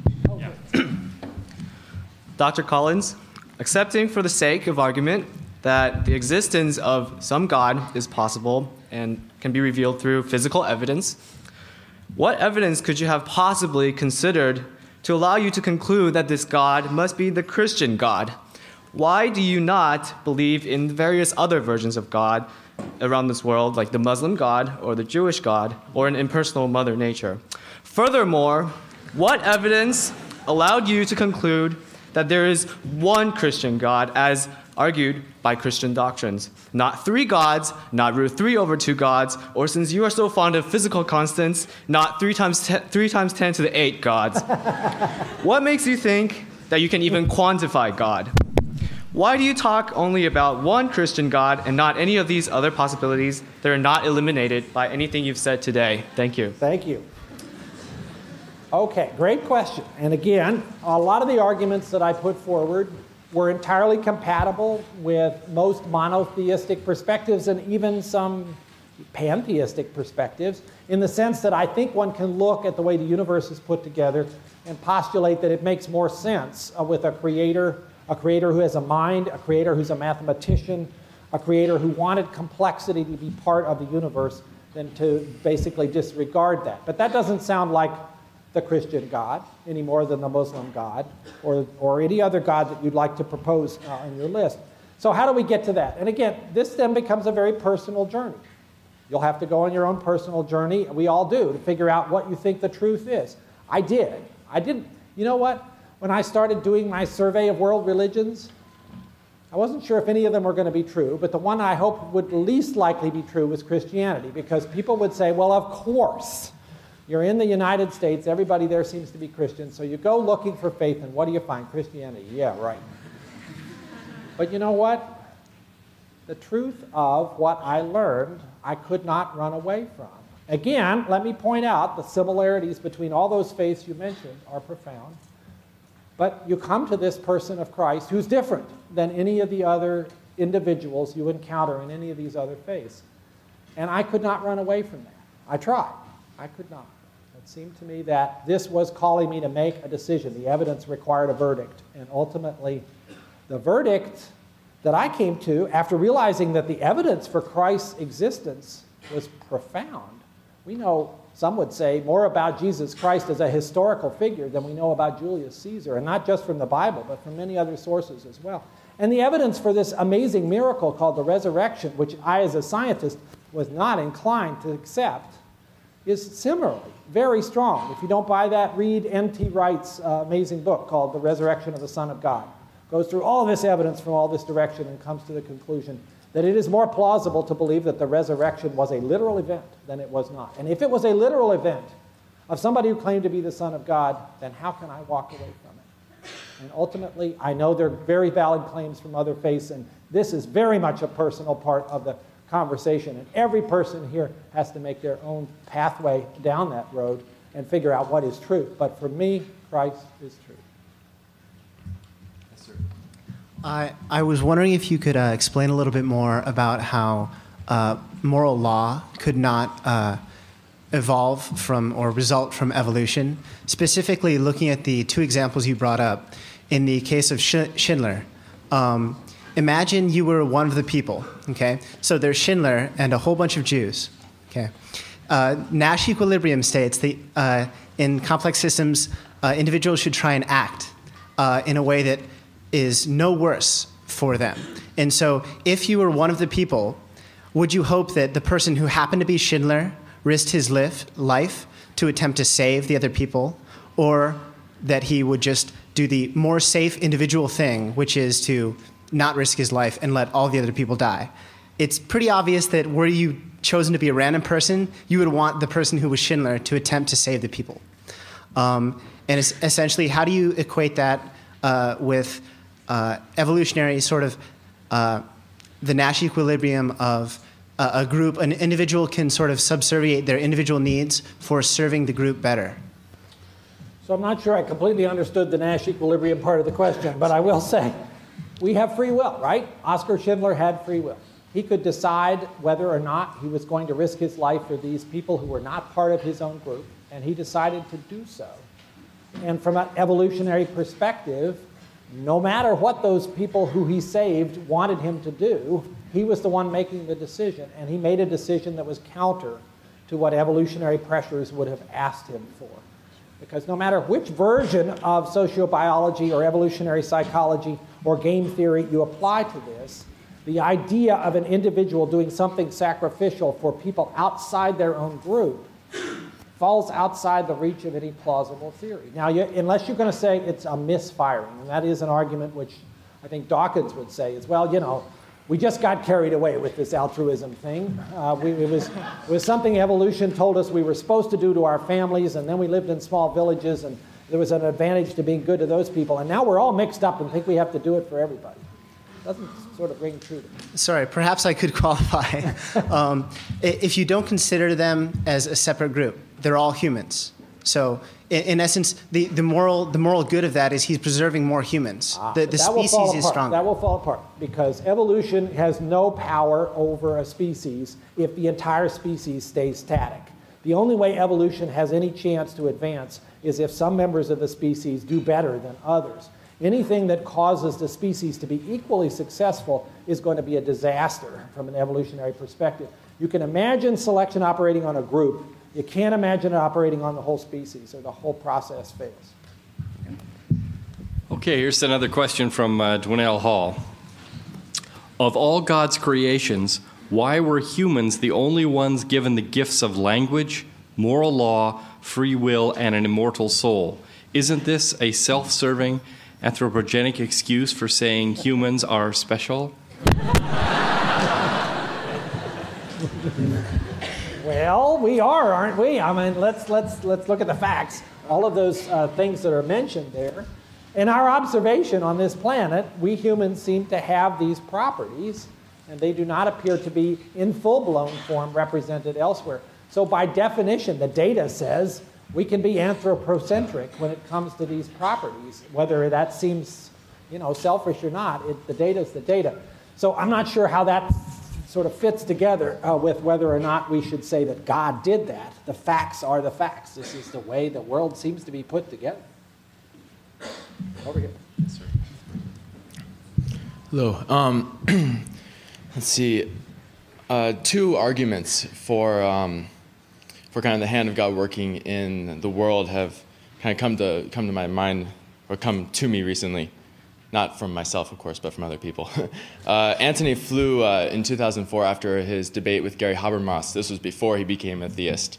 Um, in an essay, he allowed for the hand of God specifically where life was kind of inserted into the world from like dead matter, and then there was life. And he said that there's a place where theists could say there's God working.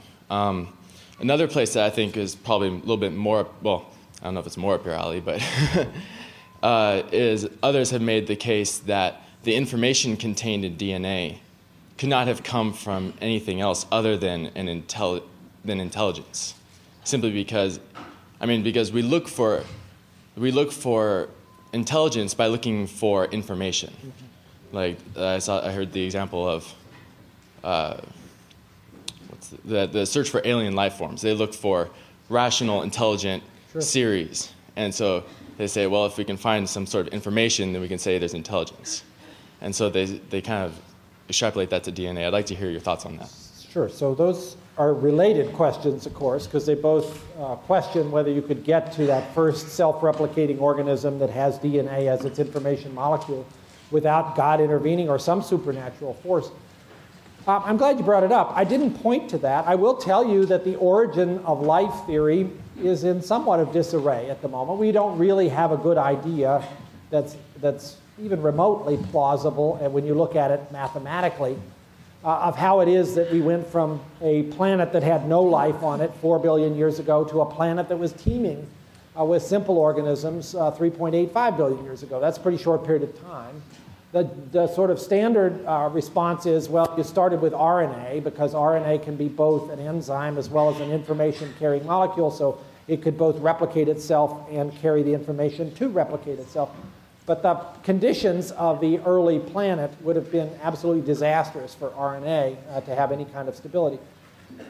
I don't know what the answer is going to be here, but it's, this is one of those places I would be nervous about attaching uh, God's uh, sovereignty to that spot because it is entirely possible that a better theory will come along, uh, might come along tomorrow, of how life might have begun, including how information a small bit at first, but then gradually over the course of time, with some selection operating, uh, more complicated information could have in fact uh, arisen. That wouldn't bother me. Again, I would say if God had the intention of creating all of us and set in motion the appropriate physical laws in order to make a small blue planet somewhere on the outer rim of a spiral galaxy just right in order to have this happen, well, that's good enough for me. He doesn't have to step in later on and sort of do the things that didn't quite go right. It seems to me God is greater if he doesn't have to step in than if he does. Thank you. Good evening, Dr. Collins. You stated uh, earlier, and I agree, that faith is uh, personal. Religion, as such, appears to be the consensus of the faith of many. Are you departing from the consensus that is Christianity, uh, assuming that the Bible is some representation of this consensus? And if so, how do you decide where you agree and disagree with the Bible? That's a great question. And I, am glad you sort of brought up faith and religion as not necessarily equivalent terms. Um, and I've mostly talked about faith tonight because it seems to me when we get to religion, we quickly are starting to think about human institutions. And we humans, uh, down through the course of history, have been really good at taking the eternal truths that come from faith and getting them all mixed up and muddied up. They get poured into these dirty vessels called human beings, and they come out not looking like clear water anymore. So, what is the consensus of what Christianity means on the subject of evolution? I don't think there is one. I think you asked the appropriate question about how do you decide how to interpret Scripture, uh, sort of hermeneutics. Uh, it seems to me that a thoughtful believer who's accepting the Bible as the Word of God can still look at certain verses and be mystified by what their intention is. I don't know a lot of Christians, although I know a few, who think the book of Job is a literal story of a literal individual. Most Christians that I know think that that is an allegorical story of Job being uh, tried and tempted and beset by all kinds of trials uh, at the hands uh, uh of, uh, of Satan while God watched. Uh, it seems to me that if you look at Genesis 1 and 2, there are two stories of creation. Go back and read them tonight. The, the story in Genesis 1 and the story in Genesis 2 are not quite compatible with each other. So you can't say that both of those have to be interpreted literally or you've run already into a conflict. It seems to me that theologians down through the centuries have been wrestling with this and have generally come up with reasonable ideas about how to take a particular part of the Bible and figure out what it's trying to say. And just as I don't think God would have been well served to lecture to the Israelites about radioactive decay or, or uh, tectonic plates and how they shift around, uh, I think parts of the Old Testament, particularly those that are clearly not the record of eyewitnesses, uh, are appropriately considered as literature that is conveying important principles, but not necessarily precise scientific details. On the other hand, when I read parts of the Bible, like much of the New Testament, that appear to be the record of eyewitnesses or people who lived shortly after uh, Christ's life, uh, I would be very hard pressed to have somebody come and say, oh, well, that was all an allegory. That's not the kind of literature it sounds like. I'm not a theologian, I'm not a, a scriptural interpreter, but I think that is a, a sensible, common sense approach to take that most people have followed down through the centuries. And maybe we're actually living in a somewhat aberrant time uh, in that in many situations the Christian consensus, at least is put forward by the most vocal speakers, is that things have to be ultra literal or it's not really sincere. I don't think that is the way in which down through history the consensus has been held. Thank you. Thank you. Then a timely question from Dwinelle. When are we going to stop? Is that 9:45. okay. okay. That was a joke. No. Dr. Collins, what about miracles? Ah, what about miracles? Yeah, I get this question from time to time because scientists, you know, um, surely can't believe in miraculous events. And I've not seen a miracle, and I'm not sure that I will in my lifetime. But I do believe that the resurrection literally happened. So that's a miracle of the first order. How can I, as a scientist, sort of subscribe to something that violates natural laws? Well, the real question, isn't it, is do you believe in God? If you believe in God and you believe that God is the author of those natural laws, then it is a very short step to the idea that God, in order to send a really important message, could decide to violate those natural laws in a way that we would interpret as a miraculous event. And that doesn't seem to be a logical inconsistency at all once you get to the point of saying God exists. At the same time, as a scientist, I think you have to be really cautious about accepting everyday experiences as miracles. When somebody says, Oh, it's a miracle I got that parking space, I'm like, No, doesn't qualify. and of course, as a physician, I've many times seen circumstances where people who had terrible diseases that I thought were going to take their life away and somehow they got better, and people had been praying for them. Is that a miracle? I don't know. When you look hard at those, you can usually come up with some natural explanation. So I just don't know. Uh, and it doesn't trouble me that I don't know. Uh, again, I think the bottom line is, as a scientist, as a believer, you got to be skeptical. But the, the idea that miracles could happen at those great, great ganglions in history, where there is some critical message being sent by God Almighty, well, yeah, I have no problem with that. Hello. Um, uh, I've been to church with my girlfriend a few times. I'm not a Christian myself. Um, but when she mentions that they have like good Christmas food or something, then I, I go ahead and run along with her. But um, ah, they're trying to get you into their church now. They know exactly how to get to you. yeah, unfortunately. But um, I guess my, my question is uh, you talked about bio uh, logos being um, something as a, some sort of a fusion, and you really emphasize that religion is an individualistic journey. And so, um, I was mentioned a little bit earlier, but I was wondering if you could elaborate more on the Institute of Religion and uh, whether or not it's necessary. Like, do you go to church, or do do we have to go to church? Can I just like read your bullet points and?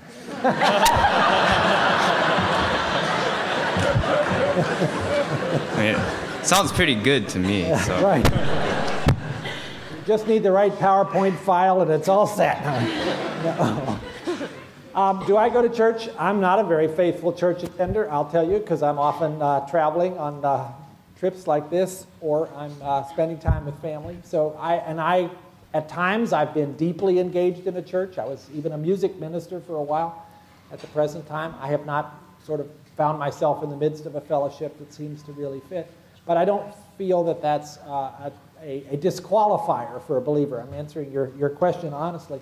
I think basically, if you're going to become a person of faith, it's got to be what's in here and not what's out there in that building with the stained glass windows. And uh, well, there are some pretty important bullet points, sure. Uh, but they have to be, I think, things that you explore in a little bit more detail than the bullet points, or they won't sustain you. Uh, this is the most important question you'll ever ask Is there a God? It's worth spending time on. I'm speaking not just to you, but to everybody who's here. If you've not had the chance to spend time on it, uh, do so. Don't wait for advancing age or some crisis uh, to force you to it, because this is a way to enrich your life. And whatever decision you come to, to be confident that you've arrived at a decision that's true, is going to be a source of great strength uh, for the rest of your life. Well, I have two short questions. The first pertaining importance to the second. Um, the first one has to do with the Human Genome Project. Because uh-huh. I was wondering if there's anything in our genes that indicates a age limit. Because you know you see like dogs live maybe certain years and people live certain years, and then if there's anything in the genes that indicates an age limit. Now I was wondering about the pre-flood period and shortly after Noah's time, because in the Bible, you know, people live like 900, 400, 300 years. And how, how, how do we go with that, with genes and everything? Cool question. Well, yes, I think evolution requires species not to have infinitely long lifespans. Otherwise, you can never sort of make room for the next thing. And so uh, there is a natural reason why life is limited. And we are learning from a variety of directions that there are specific genes that play a role in that. There's something called telomerase, uh, which is a enzyme coded for by a gene that keeps those tips of your chromosomes that I was talking about from getting kind of ragged.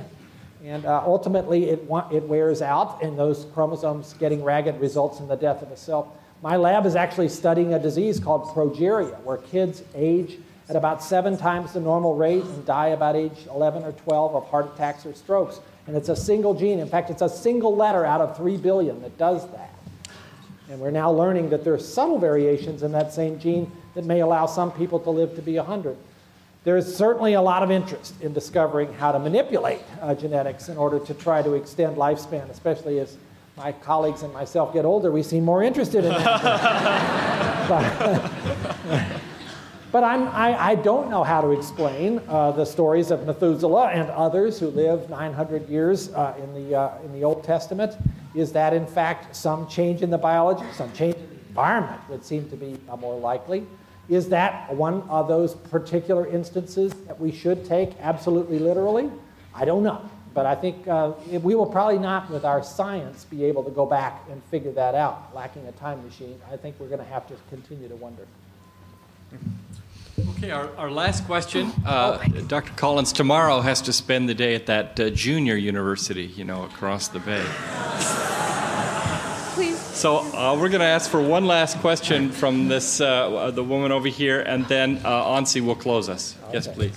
Yeah. Hi, good evening. Thanks for coming. Um, I'm about to expose my ignorance of any scientific matters right now with this question, but um, a lot of, um, I guess, agnostic and atheist friends and family of mine um, kind of scratch their heads when they look at you know, religiously inclined people kind of wondering what, what the big hoopla is all about. And um, one dear person to me even um, kind of is very interested in science and explained how um, he kind of believes I don't know in like a, a god gene necessarily, but just explaining how like the Neanderthals had used more of their limbic system and they were more concerned with the afterlife and you know burying the dead with um, these ceremonies and things like that, and whereas like the you know Cro-Magnons to follow used more of the intellect and cerebrum. And um, I'm wondering um, if you think that some are more predisposed towards spirituality, and even people have different levels of passion, spiritual passion.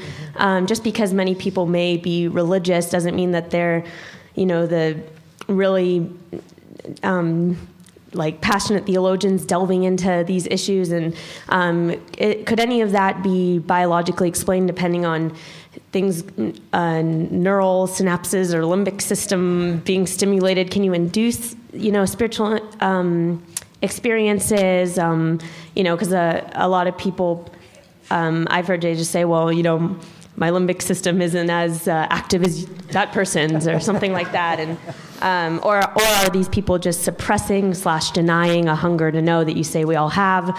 So what would, how would you respond to that? So I, it's, it's a question that's being explored, I think, uh, in many interesting ways by, for instance, looking at imaging experiments to see is there something that's going on in the brain uh, using a PET scan, for instance, in somebody who's having a spiritual experience or deep meditation? And in fact, there are uh, very interesting findings for people who have those experiences lighting up particular parts of the brain. And some have argued, well, that means that it's not a real experience. And others have said, and I would say this latter, uh, that come on now, that means it is a real experience. You've just demonstrated there's something profound going on. This is not somebody just making up something. And of course, if you're going to have a spiritual experience, the idea that would have a neurological counterpart uh, seems like a necessity, not a surprise. Uh, so there you have it. Now, are, are some of us more susceptible to religious inclinations than others? There was a book published by a colleague of mine at NIH uh, three or four years ago called The God Gene made it on the cover of Time magazine. Uh, it was a pretty far stretch uh, from the data uh, to come to that conclusion. Basically, what he did was he looked at personality traits that you can measure on a standard personality test. One of those is transcendence, sort of the ability to rise above uh, sort of day to day materialistic uh, perspective. And he found a gene that seemed to have a variant in it that might have accounted for like less than 1% of the scoring of somebody on a transcendent scale on a personality test, which was never replicated by anybody else. And that was enough to write a book called The God Gene. So this is like, whoa, way out of there. But I think it would not surprise me uh, if, in fact, as we get smarter about this, that there are aspects of human personality that have some heritability that may make some of us somewhat more open uh, to the idea of spirituality, but they're going to be very small effects on, on, this, on the scheme of things. And I don't think, from the study of history and the study of cultures, that you can find very many examples uh, of widespread disinterest in spirituality. It seems to be part of who we are. Maybe a little more, maybe a little less, but it's probably a universal feature. It's part of what it means to be human. Mm, thank you. Yours. Let's thank Dr. Collins.